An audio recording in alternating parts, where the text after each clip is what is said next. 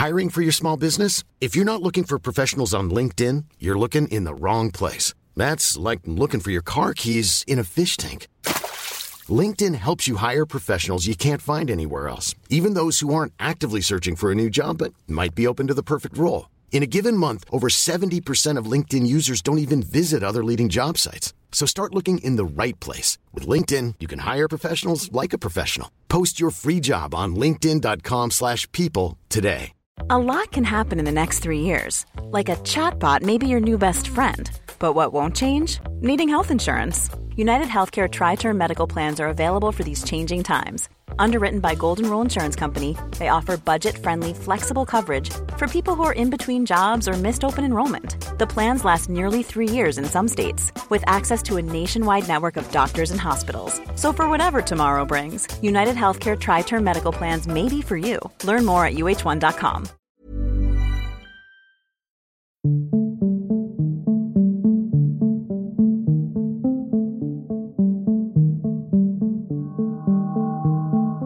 She was an ordinary schoolgirl from Bethnal Green until one day in February 2015 when she and two of her school friends ran away to Syria to become jihadi brides. Now, Shamima Begum lives in the crosshairs of controversy. I say this to the people that are so keen on having these people back into the UK let them live next door to you. Earlier in this series, we heard from Anthony Lloyd, the Times foreign correspondent, who found Shamima Begum after the fall of Islamic State last year. And we explored the Syrian camps where she's been detained. It's pretty out of control. Some of the women have got silenced pistols. There are instances where women have been murdered for um, failing to adhere to Islamic State rules. On Monday, a Supreme Court hearing was told that Shamima Begum is still considered a threat to this country. Lawyers for the Home Office have argued that a woman who left London when she was a teenager to join the Islamic State group in Syria would pose a clear and present threat if she were allowed to return to the UK. As the Supreme Court now deliberates on whether Shamima Begum should be allowed back to Britain to fight for her citizenship, we look at what would happen if she did return. Prisons are breeding grounds for extremism. Unless these radical jihadists have access to education, they're not going to change. Could de radicalisation be an option? Is it a process that actually works? Everyone's worst nightmare is that somebody that you certify as de radicalised then goes on to commit a terrorist attack because that would be on your conscience. Today, Bring Me Home, Part 3 De Radicalising Shamima Begum.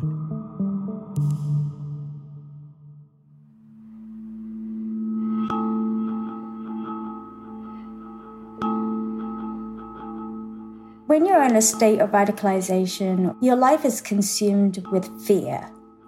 That's Tania Joya. Fear of supernatural beings, fear of God, fear of hell, fear of Satan, fear of dying and being punished. Originally from North London, she became a jihadist. She lived in the Caliphate with her former husband, America's most senior Islamic State member, Yahya al Bahrumi, who started life in Texas as John Thomas Georgelas. We're also taught that this life isn't real and that the next life, the afterlife, is eternal and that's real, and that once we're there in the afterlife, we look back at this world and our lives here as a dream. If you go around just killing people when anyone dies, you just think, well, God's gonna judge them, and He's the most fair judge, and they'll just live on whether they're in hell or heaven.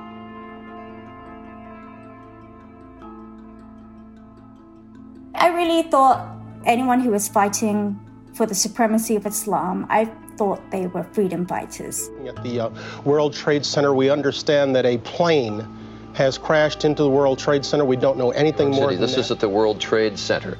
Obviously, a major fire there, and there has been some sort of explosion. Apparently, a plane has crashed into the World Trade Center in New York. So you have no idea right, right oh, now? there's another one. Another plane just hit. right. Oh my God! Another plane has just hit. It hit another building. Flew right into the middle of it. Explosion. 9 11 changed the world forever. It changed New York and the lives of New Yorkers. It changed global political alliances. It launched wars, ended peace, and it changed everything for Tania Joya. I was around a circle of friends. We all believed we had to pick sides. As a young girl growing up in a devoutly Muslim Bengali family in North London, it was a catalyst for Tania's radicalization. Are we slaves to Allah or are we pretending that we're free in a democratic country where we basically feel like we're second class citizens? We're in a country where we don't belong because we're constantly told that since we're young. And our parents didn't let us integrate because integrating into British society was seen as immoral. And so, as a young girl, I wanted a community more than anything. I wanted to be with a group that had God on their side because I was like, you can't beat whoever God's team is. And it was very just a childish way of thinking. And I had a real disconnect with reality, but I also didn't have a sound voice telling me what the truth was, the reality. And I just like I, I just thought that this, you know, the only way I'm going to be a good person was to obey God and Muhammad, even if I didn't like the message myself.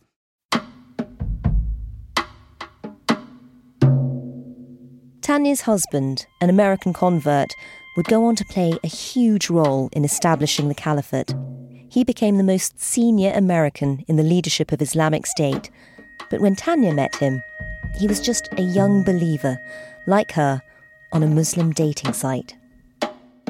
He was this adventurous, rebellious teen that I could relate to on so many levels. They shared a lot of the same radical views. The idea of living in a state where you are free to practice Sharia law because you think that is the only law because Allah says so in the Quran four times that there is no sovereign power except through Him. And then you're also taught and indoctrinated that you're the good guys, and, and unless we have all our community together under a state, we're not going to be safe. So at the beginning, the appeal for me really was just a dream-like state. It was just a fantasy. I I wasn't certain I would see a caliphate in my lifespan, but I thought maybe my children would.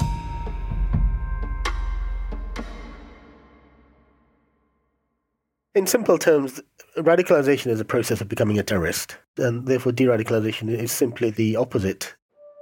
Meet Usama Hasan. He's a research consultant in counterterrorism at the Tony Blair Institute for Global Change. Terrorists are not born, they're made.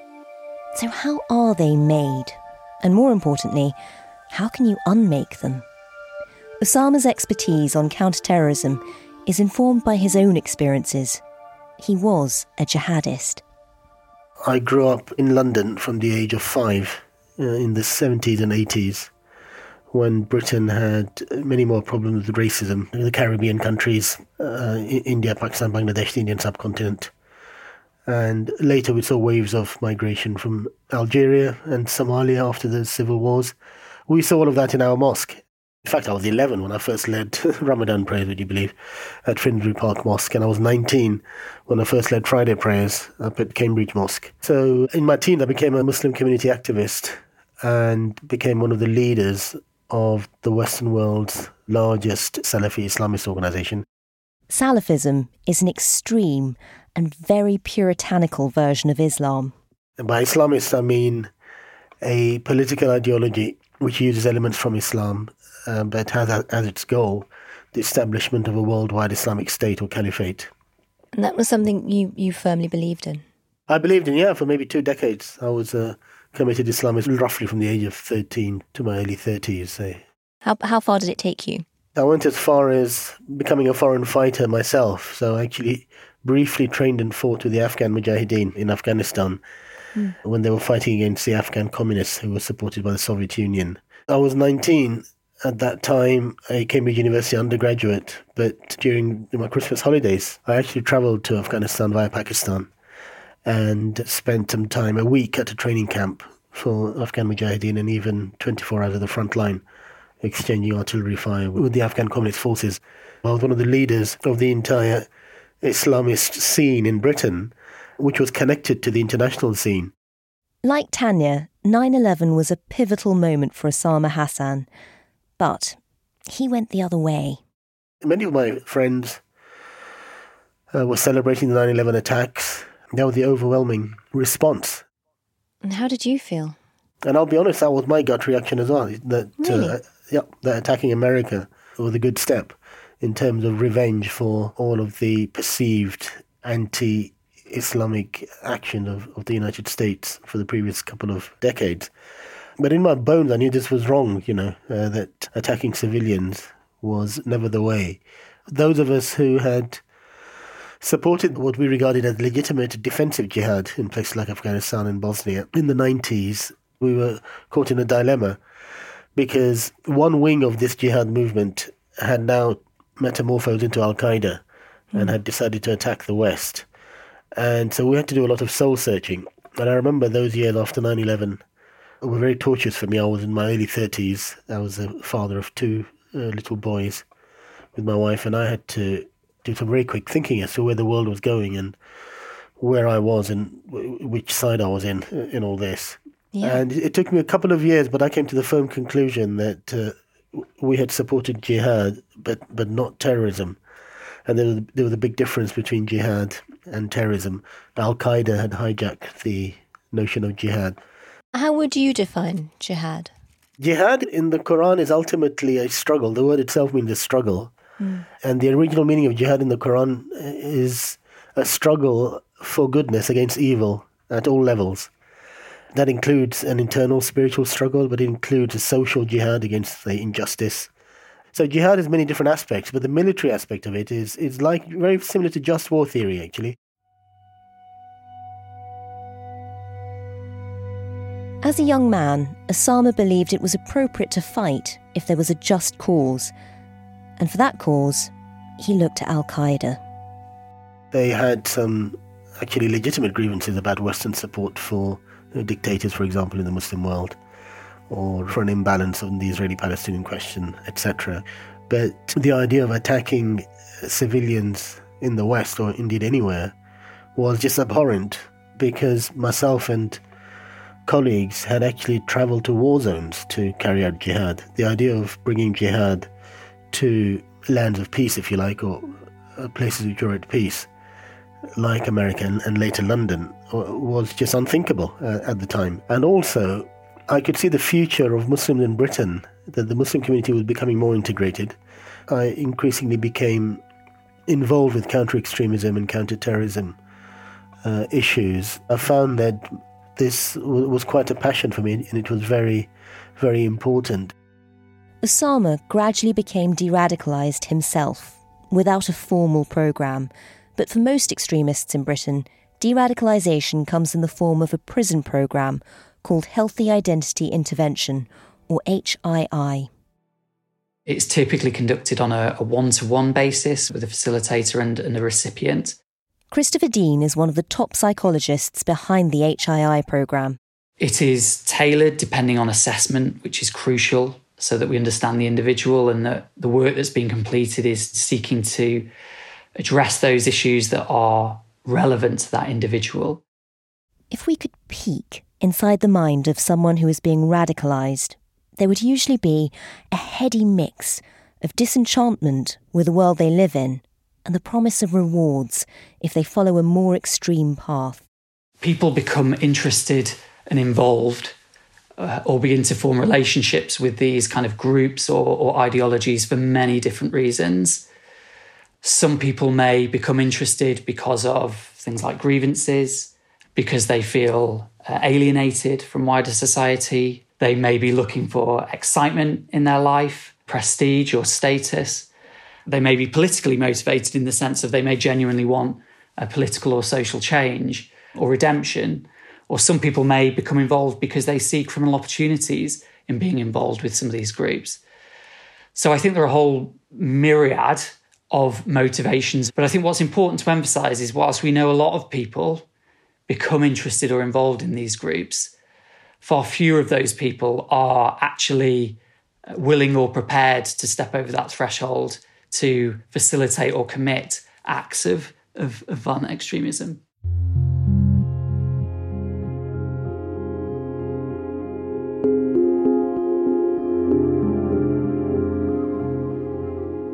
The struggle to pull people away from radicalisation is a complicated business.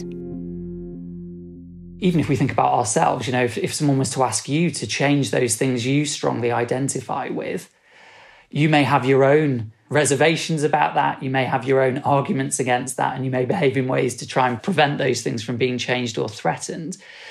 So, part of the process is trying to help people understand why that process may be beneficial to them, to their lives. It's sometimes neither productive or helpful to challenge people's beliefs, certainly when people start engaging in this kind of process. Because when you challenge beliefs or values that really matter to people, again, that can be felt, felt as very threatening. And often people can entrench their position because they want to confirm their own beliefs. So what both in my experience and what research tends to show is people seem to have to or typically seem to have to disengage so what i mean by that is begin to change their relationship with a group or cause have less contact with certain individuals so more kind of behavioral steps before they get to a point where they may consider changing particular beliefs it's relatively unusual that individuals don't have any doubts or haven't got any grievances or some dissatisfactions with what they're involved in. There are there are some individuals like that, but usually, as most people have with other relationships or what we may call normal relationships in life, things tend not to be perfect. So there tends to be areas that we can work with to explore those in more detail.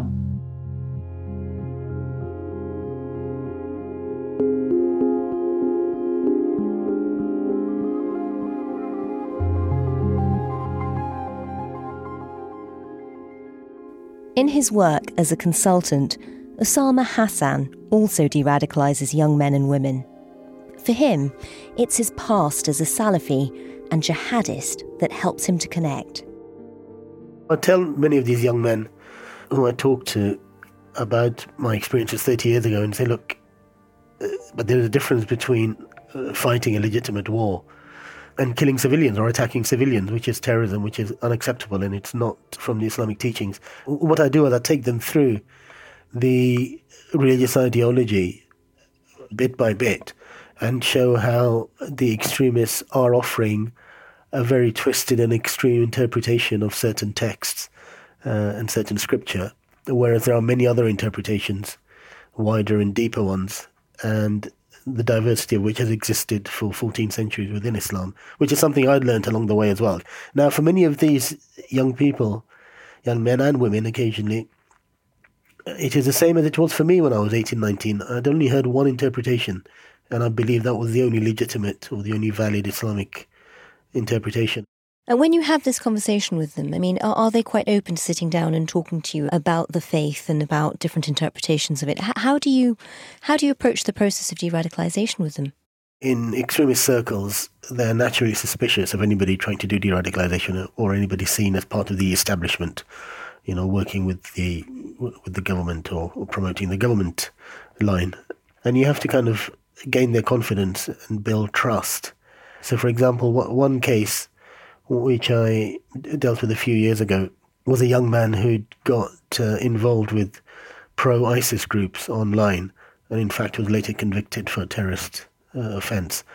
But his defense team actually contacted me to carry out de radicalisation sessions with him because they felt that would help him get a more lenient sentence if he could be shown to the judge that he had been through some de radicalization sessions and had softened his views, then he'd be seen as less of a threat and would get a more lenient sentence, which is in fact what happened. But, you know, I spent with that chap, I think, four or five long sessions. We're talking about two, two and a half hours at a time. And he was open because he felt it, there was somebody trying to help him.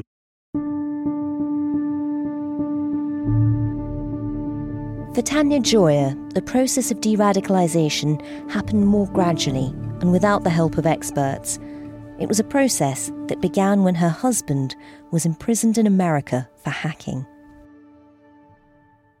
John was in prison and I started becoming more independent. I wanted to integrate with American society because I loved the people.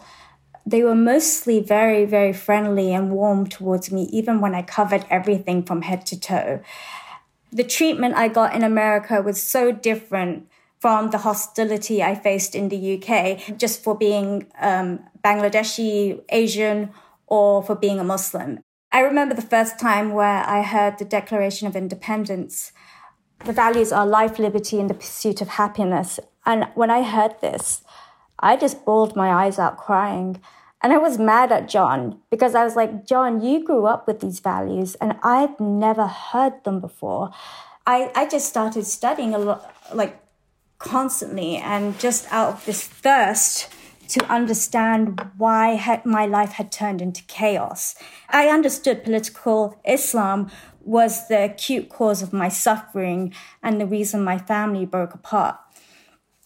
I was, I was so interested in psychology because I understood that this would help make sense of where I went wrong, what was wrong in my pattern of thinking and my mindset, and with my husband and, and everybody and who were part of this jihad movement. And it really just helped put the pieces together. It helped me understand so much. As her husband became more and more radical, Tania became disillusioned with the movement. I used to get frustrated with Islam because I was like, I'm never good enough. I, I wasn't born an Arab. And I don't like having this inferiority complex because I don't speak classical Arabic fluently or because I'm not 100% subservient to my husband or Muhammad. It was just a lot of conflict in my mind, which I couldn't stand and I didn't cope with. At first, Tania, her husband John, and their children lived in Egypt but eventually they travelled through Turkey by bus and into Syria. And I would have left John a lot earlier before we reached Syria in 2013, but I didn't have a means to escape, especially with children. And I was very much afraid of being a single mother of four children. And I just, I didn't have like a rope to to hold on to to to get out of the mess that I was in. As soon as I was able to escape that life, I, I seized the opportunity.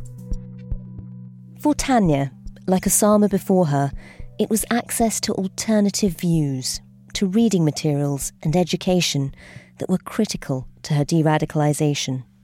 While John was taking me to Syria, there wasn't an iPhone at the time. And if there was, I didn't have access to one. I didn't know where we were going. So I thought I was going to Antioch. I didn't know I was going to Gaziantep. And I had no idea how close Gaziantep was to Syria.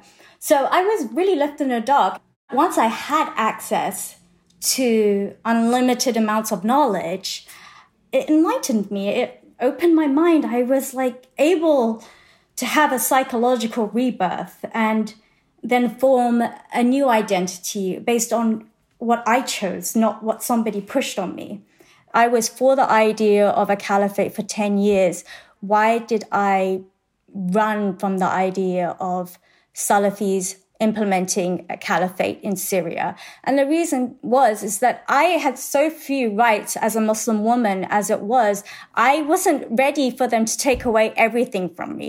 So while I was in Syria in 2013, when I got there, I started arguing with the Islamists, the militants that were in Azaz, especially the Bosnian insurgents that were there. They were the the toughest and the harshest of all the people I met. And they wanted me to cover head to toe. And I was like, I'm not doing that. I don't even believe that's a requirement in Islam. And then they would go to John and say, Gosh, your wife has such a problem. She has such weak faith. She's so materialistic. Why don't you just divorce her? She's she's not a good Muslim. She's there's something wrong with her. Because I had critical thinking skills that they didn't have. And I'm thankfully, I think it's because I grew up in England. So I was a natural skeptic.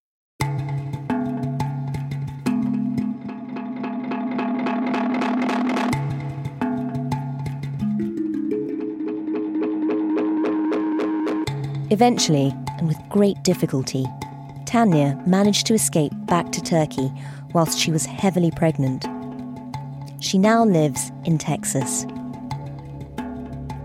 It's hard for me to talk about, but I, I had to go through a mental breakdown in order to be reborn, to just reinvent myself. And I had to sacrifice who I used to be in order to save myself from being devoured by danger jihad and to protect my children.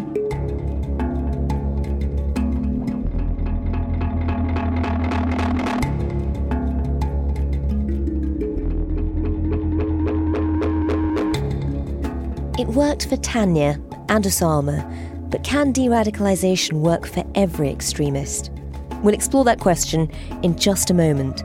But first, you can get to the heart of the stories that matter every day with the Times and the Sunday Times. Subscribe today and enjoy one month free. Search for thetimes.co.uk forward slash stories of our times.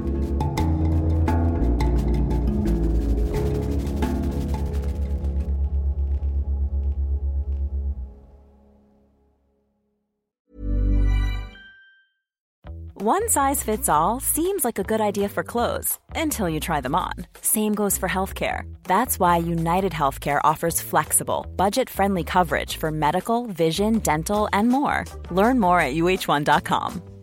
Hiring for your small business? If you're not looking for professionals on LinkedIn, you're looking in the wrong place. That's like looking for your car keys in a fish tank. LinkedIn helps you hire professionals you can't find anywhere else, even those who aren't actively searching for a new job but might be open to the perfect role. In a given month, over 70% of LinkedIn users don't even visit other leading job sites. So start looking in the right place. With LinkedIn, you can hire professionals like a professional. Post your free job on linkedin.com slash people today. It's that time of the year. Your vacation is coming up. You can already hear the beach waves, feel the warm breeze relax, and think about work. You really, really want it all to work out while you're away. Monday.com gives you and the team that peace of mind. When all work is on one platform and everyone's in sync, things just flow wherever you are. Tap the banner to go to Monday.com.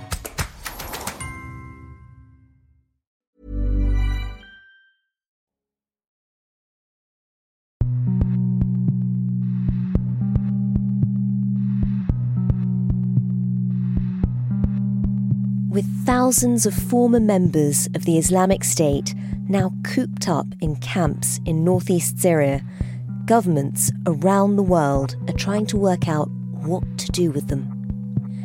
De radicalisation could be a panacea if it always worked. But can every extremist be de radicalised? There are some high profile and tragic examples of the process going wrong.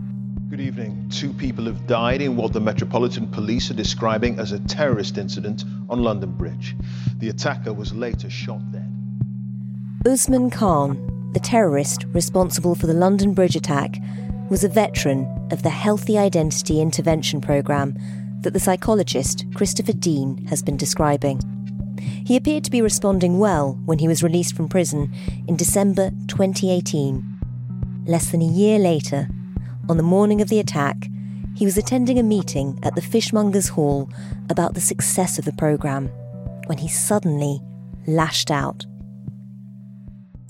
We're aware that individuals can use deception throughout sentences and including within interventions as well. The things that they say may not align with what they truly think or feel.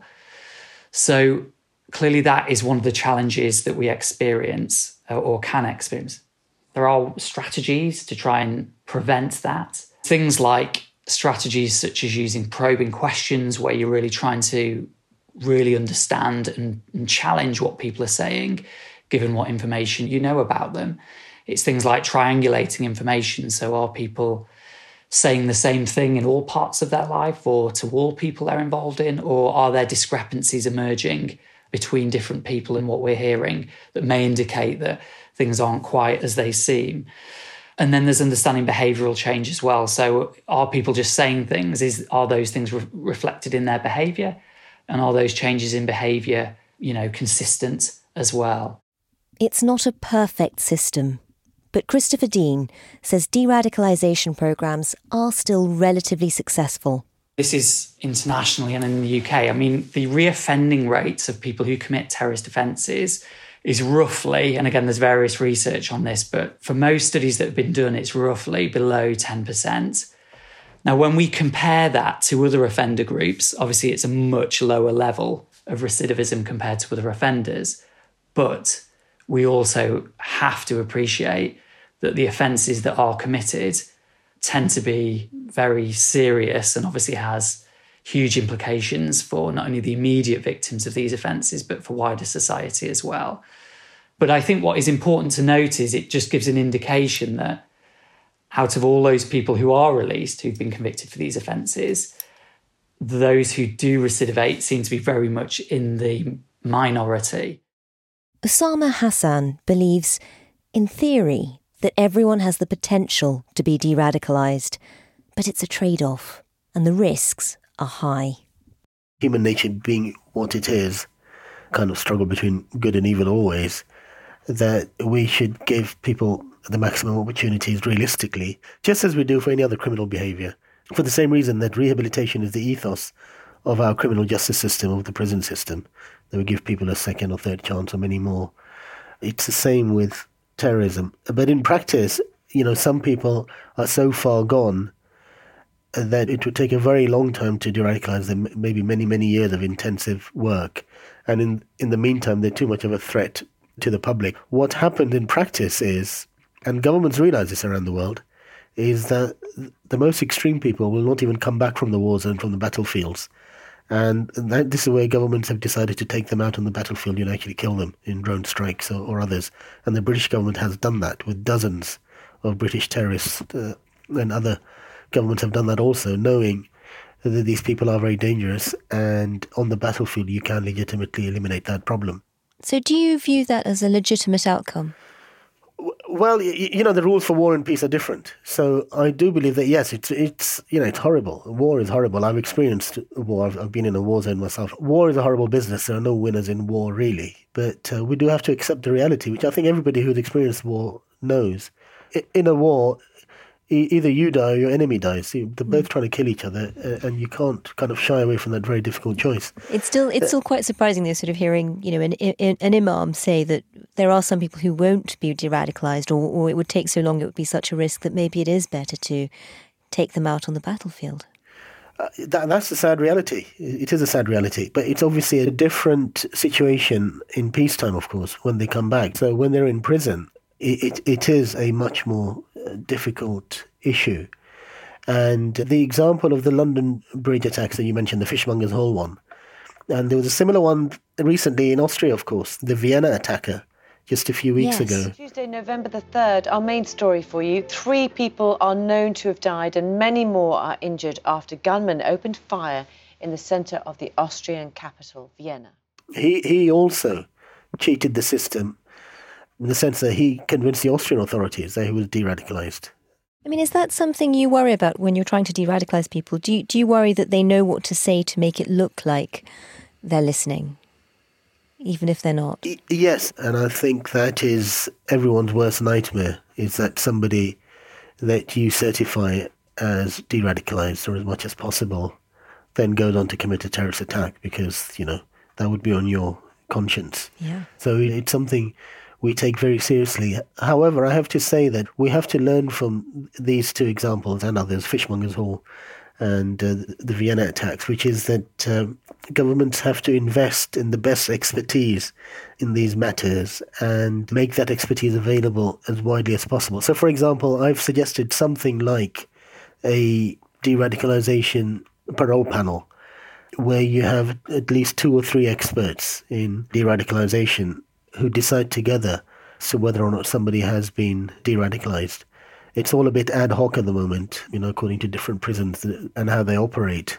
And it is possible for some of these die-hard terrorists to actually cheat the system, you know, give the right answers to people. And what, what we find is actually many of our colleagues who are either not Muslim or they may be Muslim, but they actually don't know in detail about Islamist ideology and the Islamist thinking, the Islamist mindset which justifies, you know, anything, including deception. But there are other people, you know, many of us, of us especially from that generation who, who fought jihad 30 years ago, yeah. who are not so easily fooled.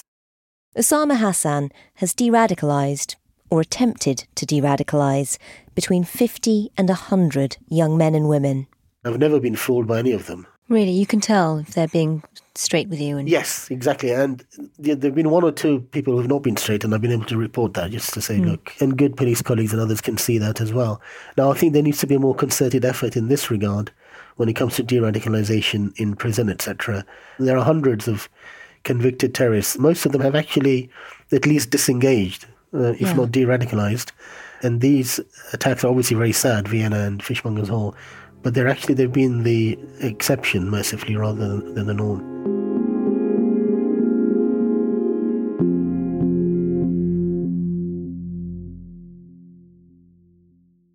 So, Usama, you've clearly seen this up close for years now, and it's so startling to hear you say that for some people, it's easier to kill them on the battlefield rather than allowing them to come back and trying to de radicalise them.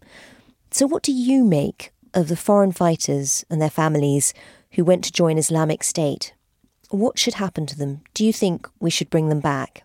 I'm very clear that every government in the world, morally and legally, must bring these fighters back to their home countries because most of them were actually radicalized in their own countries and then they traveled off to Syria or Iraq. So there were homegrown problems. And if we don't bring them back, we're effectively exporting terrorism to other countries we bring them back and we prosecute them where we have the evidence, etc., and we bring down the full force of the law on them because if they've joined a terrorist group, they are complicit in terrorist crimes and they, they deserve probably long sentences. But at the, at the same time, in prison, then, they do have the opportunity to access de radicalization efforts, which, in, in my experience, have been largely successful for those who've engaged with them there are many terrorists who won't engage, and perhaps we should consider that they should never be released until they engage and successfully complete a de-radicalization program. It's not an easy thing to do, but you know, very few things in life are easy, and we have to do the right thing. Shamima Begum specifically, I believe, is actually ripe for for de-radicalization. Now, Shamima Begum was a child when she was radicalized. Remember, Shamima, given the right uh, investment uh, or the right approach, I believe can be turned around also. She's so, shown signs of that already. Her latest media interviews last year with a, a cushion with the Union Jack on it, for example, and saying, I want to come back to Britain, Britain is my country, etc. But you talked about people sort of saying the right thing in order to, you know, to, to get past the law, for example. How can you be certain that she she means it? I mean, people would be right to be suspicious, given her previous interviews. But I think this illustrates the point. Uh, she was a child when she was radicalized. She's seen a lot of horrific stuff. It won't be easy at all. But the fact that ISIS have been largely defeated militarily, you know, that helps as well. It is a major argument. We use in our de radicalization that these people believe they are the soldiers of God and God is on their side and that they will win no matter what. Well, clearly the events on the ground actually disprove that. And I believe that we have the moral duty to try our best and I do believe that Britain has the resources and the, the expertise to do so successfully. And we shouldn't think that a young woman by herself is going to be a major threat uh, to the nation. You know, surely Britain is stronger than that, much stronger than that. I think actually most British people in the end would accept, however reluctantly, that it's the right thing to do, that we have to at least try it.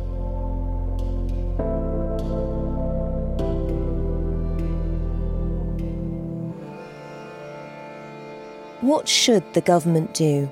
And how are other countries dealing with the problem? On tomorrow's episode of Bring Me Home. Well, in Austria, first of all, they would all face justice. We have a relatively strict law according to membership of a terrorist organization. The French position is very much that they should remain there, and if they're going to be put on trial, which they have to be eventually, that they should be put on trial in Iraq. It's a very political issue also. President Macron has to keep these people essentially out of France.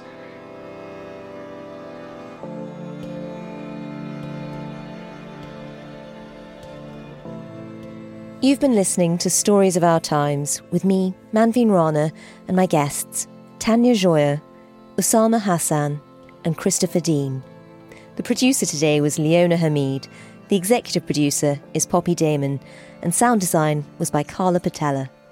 If you can, please do leave us a review. Let us know if you have any thoughts about what you've just heard or any stories that you'd like us to look at in the future. You can email us at storiesofourtimes at thetimes.co.uk. See you tomorrow.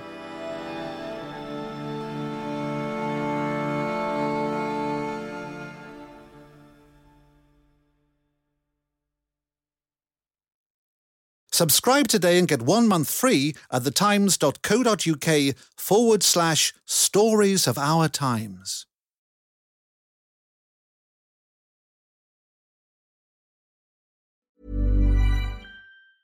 Hi, I'm Daniel, founder of Pretty Litter. Did you know cats tend to hide symptoms of sickness and pain? I learned this the hard way after losing my cat, Gingy. So I created Pretty Litter, a health monitoring litter that helps detect early signs of illness by changing colors, saving you money and potentially your cat's life. Pretty Litter is veterinarian developed, and it's the easiest way to keep tabs on your fur baby's health right at home. Go to prettylitter.com and use code ACAST for 20% off your first order and a free cat toy. Terms and conditions apply. See site for details.